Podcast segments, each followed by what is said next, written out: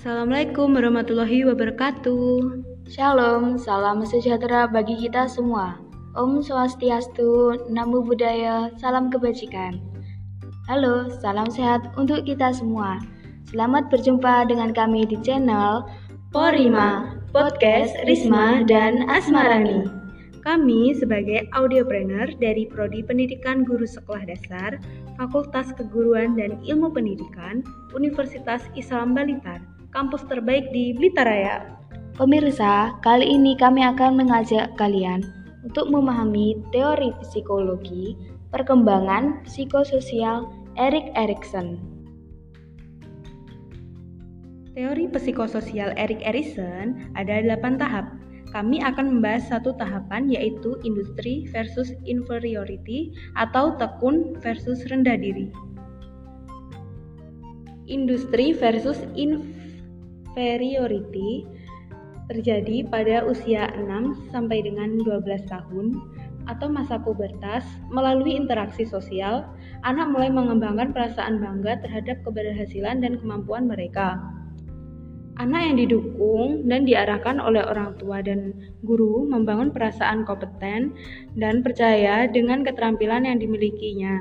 Anak yang menerima sedikit atau tidak sama sekali dukungan, dari orang tua, guru, atau teman sebaya akan merasakan ragu akan kemampuan untuk berhasil.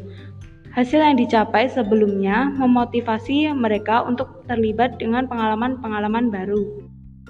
Ketika beralih ke masa pertengahan dan akhir kanak-kanak, mereka mengarahkan energi mereka menuju penguasaan pengetahuan dan keterampilan intelektual.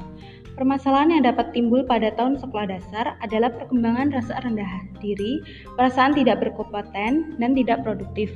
Erikson ya, yakin bahwa guru memiliki tanggung jawab khusus bagi perkembangan ketekunan anak-anak. Pada tahap ini, anak sudah memasuki usia sekolah. Kemampuan akademiknya mulai berkembang. Selain itu, kemampuan sosial anak untuk berinteraksi di luar anggota keluarganya juga mulai berkembang. Anak akan belajar berinteraksi dengan teman-temannya maupun dengan gurunya. Jika cukup rajin, anak-anak akan memperoleh keterampilan sosial dan akademik untuk merasa percaya diri. Kegagalan untuk memperoleh prestasi-prestasi penting menyebabkan anak untuk menciptakan citra diri yang negatif. Hal ini dapat membawa kepada perasaan rendah diri yang dapat menghambat pembelajaran di masa depan. Oke, saya akan melanjutkan. Masa sekolah dasar adalah masa di mana anak belajar mengenai banyak hal, tidak hanya berkaitan dengan akademik, namun juga interaksi sosial dengan teman-teman sebayanya. Anak usia ini perlu belajar mengenai nilai-nilai keterampilan di dalam kelompok sosialnya. Dengan memiliki tanggung jawab terhadap suatu tugas, mengembangkan ide dan minatnya, serta melalui kerjasama dengan teman sebayanya.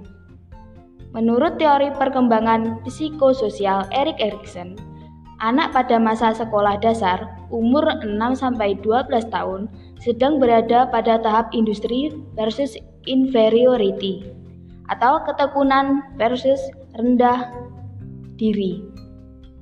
Di mana anak-anak pada masa sekolah dasar ini memiliki kebutuhan untuk mengarahkan energinya pada penguasaan pengetahuan dan keterampilan intelektual. Anak-anak pada masa ini tertarik dengan bagaimana sesuatu diciptakan dan bagaimana cara kerjanya. Tak heran, banyak anak yang sering bereksperimen dan membuat karya-karya mempertanyakan banyak hal. Oleh karena itu, kita sebagai orang tua perlu memberikan kesempatan pada anak untuk mengembangkan minatnya, melakukan berbagai aktivitas produktif yang melibatkan gerak, pikiran, intelektual, dan kebutuhan sosial, serta memberikan keyakinan bahwa ia bisa mampu melakukannya. Jika tidak, anak pada usia ini akan mengembangkan rasa rendah diri yang tidak baik bagi perkembangan kepercayaan dirinya. Oke, setelah kita mempelajari dan membahas, semoga pembahasan kita hari ini dapat bermanfaat bagi kita semua. Demikian perjumpaan kita kali ini. Terima kasih telah mendengarkan kami di channel Porima. Salam sehat dan berbahagia. Salam entrepreneur, Unisba Blitar. Kreatif, integratif, inovatif, dan energi. Saya Risma Anggreni dan saya Asmarani Anantasari. Wassalamualaikum warahmatullahi wabarakatuh.